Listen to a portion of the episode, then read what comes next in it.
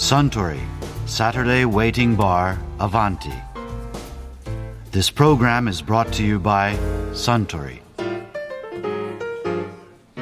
ああスタン今日はラフロイグのハイボールを一杯かしこまりました。うんでどうですか？その後優子さんの思い出のハイボールの味探しは？ホームページに皆さんが送ってくださったレシピを片っ端から試してるんですがまだ見つかってません。うんそうですか。先は長そうですね。なんだかエベレストを登ってる気分になってきましたよ。そこまでは険しくはないでしょうが。あそうだ。エベレストといえば以前アルピニストの野口健さんがこんなお話をされてましたね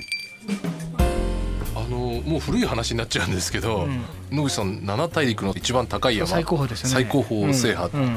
99年ですよね。うん。全部終わって。うんうん。エベレストは苦労しましたけどね。あの 8000m の世界ってどういう体の動きになるんですか？あの結局ね酸素が少ないじゃないですか、はい。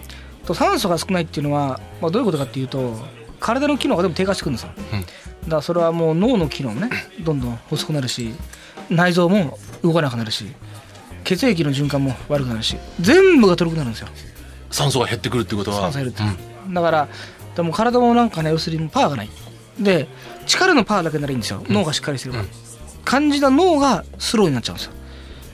だから パソコンのなんかフリーズ状態に近いかあら近い感じです。だからねボケちゃってる感じなんですよ。でそれに気づかないんですよ。だから例えば危ないとこ行く、危ないとこ通過するのに気をつけなきゃいけないじゃないですか。はいはいはい。お足を滑らせてはいけないですよね。で大事なのは緊張することなんですよ。いはい。緊張する場所で緊張する。はい。緊張はいオフはいオンはいオフってまあ繰り返していきながら登っていくんですけどそのスイッチがねオンオフオフオフオフオフオフオンみたいなことがねできなくなるんですよと緊張しなきゃいけないのに全然怖くなくなっちゃうんですよだから要するに危機感がなくなるこれが一番やばいですだからあの安全確認しなくなっちゃうし、あと変な話ハネスって安全ベルトを腰につけるじゃないですか。はい。であれは絶対外れない二重にこうなんていうんですかねまああの、えー巻くんですよ通し通してますはい。でそういうことがねもうやってるつもりでやってないんですよそう信じられないようなことが起きるわけ。起きるんですよ。あとは例えばこう靴の紐？はい。靴の紐もちゃんと結んでないまま結んだつもりで歩いちゃうから登ってる最中に靴が落ちちゃう。と足指が凍傷でしたねそりゃそうだ。だから酸素がないっていうことは普段の生活ができないからなんですよ。でそういうとこでさらに山に登んなきゃいけないと、うん。これね、空気ってね目に見えるものじゃないでしょ、うん。で普段あって当たり前だからついついねこの空気っていうことを見逃しちゃうんですけどね、やばいですよね。あの酸素舐めちゃいけない。でちなみに8848だと酸素の量ってどのくらいになるんですか？えっとね、地上の3分の1以下なんですよ。でその 6,000m 以上の世界ってあれ半年って言ったからもう個人差もあるんでしょうけど、大体半年とか8ヶ月いるともう衰弱して死ぬと。未食ってたのね。水飲むとも。うもう6,000から上では人間は生存できないと、6,000超えると精子が死ぬと男の精子が。もう死んじゃう死んじゃうと酸欠で。でこの精子が死ぬっていうことはたら精子っていうのは人間の細胞の中で最も生命力があると。例えば精子バンクってあの一時期湾岸戦争の時にはい話題になりましたよね、はい。こう自分の精子を凍らすと、はい。はい。で保存すると、うん。ただ他の細胞って凍らせたら基本的にダメなんですよ、うん。それが凍傷なんですよ、うん。例えば指の細胞が凍ると、うん。でこれはもう死んじゃうんで、うん。指を切断するしかないんですよ。うん。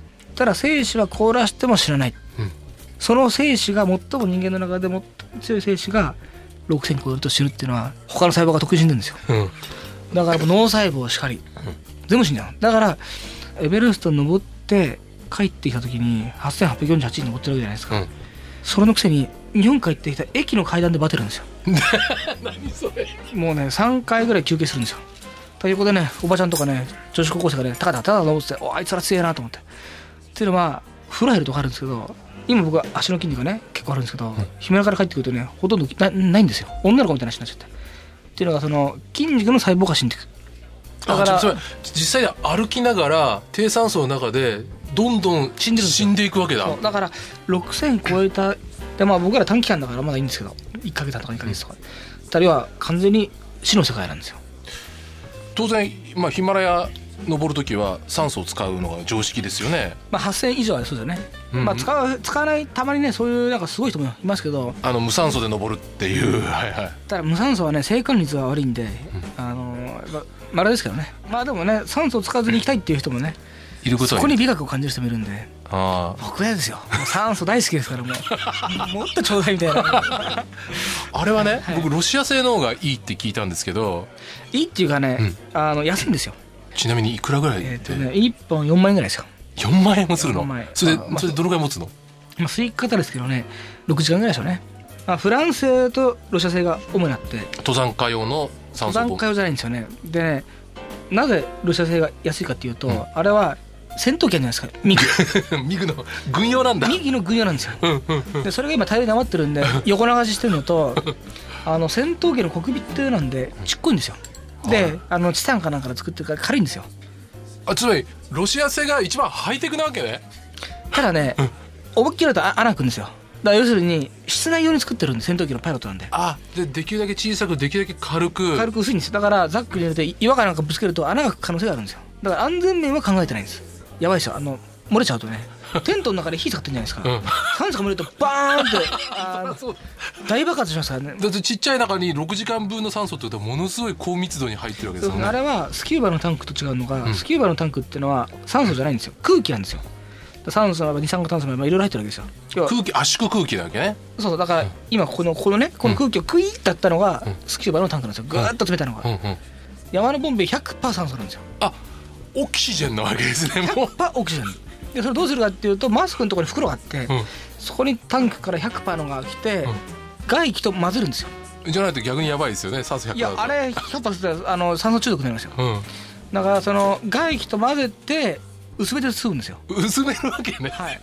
だからテントの中で漏れたらそのままドカーンと大爆発してねそれこそもう体がコッパみじんに太んじゃいますよね。そんなやばいものなんだ。酸素はやばいんですよ。爆発物ですからね危険物なんだ。だからあれあれは飛行機には積めないですから。酸素ボンベって。あそうなんだ。でもねやっぱ酸素が切れるって本当に怖いのが自覚症状がないじゃないですか。で多分そのエベレスト登って下山中にまだ午前10時とかね11時頃で景色が夕方なんですよ。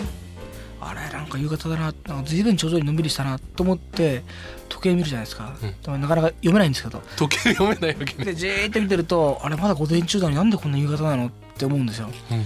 あれと思ってまあいいやと思うじゃないですか。で 歩いてるとねなんかねこう視野が狭いんですよ。うん。だから手をねこめかみのあたりでこうグーパグーパしても見えないんですよ。見えない。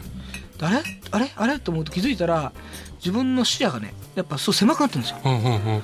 普通まあね180度以上ぐらいあります。180度ありますよね。うんうんあ人間って酸素大事ですよね。で降りてくるとベースキャンプぐらいまで。もうね濃くて嬉しいんですよ まあベースキャンプはまあカラッとしてるんですけど、まあ、酸素が濃くなるじゃないですか、寝れるんですよ熟睡できるんですよ、うん。上はほとんど睡眠できないんで苦しくて。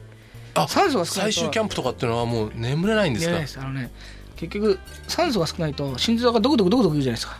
頑張らなくちゃいけないから頑例えばバーッと走って、いきなりん寝れっても 寝ねれ例えばい1キロ2キロね。かなりダッシュして走っていきなりベッドにバンと入っても寝れないじゃないですか。もうはあはあって。そういう状態でテント入って寝袋入って疲れてもう寝たいと思っても心臓がバクバクいってると体をね動かしたくなるんですよ。でも足をバタバタバタやったり手を動かしたり。でなんか だからもうじっとしてられない。ねベースキャンプ降りてくるともう8000経験者のと 5000m って濃いんですよ酸素が。うん。うん寝れるそう言ってベースキャンプじゃグッと寝るんですよ。でそれから降りてくるじゃないですか、うん。登山終わって、うん。で40003000まで来ると湿度が出てくるんですよ、うんうん。大気に。うんああ湿度だーってもうほんとあんなに湿度があんなにね湿度が恋しいってやっぱないんですよ。湿度湿度。おー湿度が帰ってきた。ほんでで水もって川があって土があると、マイルドなんですよ。こう土のフィルターを通ってきたようなね空気になるんですよ、もう最高なんですよ。もうね肺胞が生き生きしてくるんですよ。肺胞がほんとパッともうね開くんですよね、うん。今俺の肺胞が喜んでるっていうのが分かるぐらい酸素吸おうみたいな感じになるわけね。もう本当に嬉しいんですよ。とちょこちょこっと木が出てくるじゃないですか、うんうん。大した木じゃないんですけどもう鼻が敏感になってて、山の上って無臭なんで、匂いがないところですから、2ヶ月ないとちょっとした匂いがねもう増えてるんですね。もう本当にクンクンクンクンしてあー土の匂いあ木の匂い最高。でも本当みんなでクンクンクンクンクンクンクンして。ほんでもうね降りてくるとねやっぱいいですよ。いろんな匂いがして。へえこれが生き物の匂いだと。土の匂いって最高だよねとかね匂い。匂い。だい色もないんですよね見るとね。白と。氷河の白と岩の灰色とさだとね。でそういうとこずっといるんでもう景色が白黒テレビなんですよ本当に、でそれが降りてくるといろんなもう青々してるじゃないですか、うん。あれがね本当もうね目にきついんですよね最初。あ色ある。でねとチベットとネパールの国境って行く谷底に降りるんですよ、うん。もうジャングルみたいになってるんですよ。といきなりそのベースキャンプからトラックあのジープかなんかね2日ぐらいでいきなりジャングルまで降りてくるともうどこ見ていいか分かんないぐらいもうキラキラキラキラして。で日本帰ってきて街歩くとねもうお姉さんが全部キラキラしてまたこれこれ大変でほんと全員が綺麗に見えるんですよ。でだから全部綺麗に見える。だからヒマラヤから帰ってくると、うん。もういつも騙されるな騙されるな。もう何度か痛い思いしましたけどね。あのヒマラヤから帰ってくると恋に落ちる。もう全部綺麗に見えてねヒマラヤから帰ってくると普段の生活ってやっぱ快適ですよ本当。お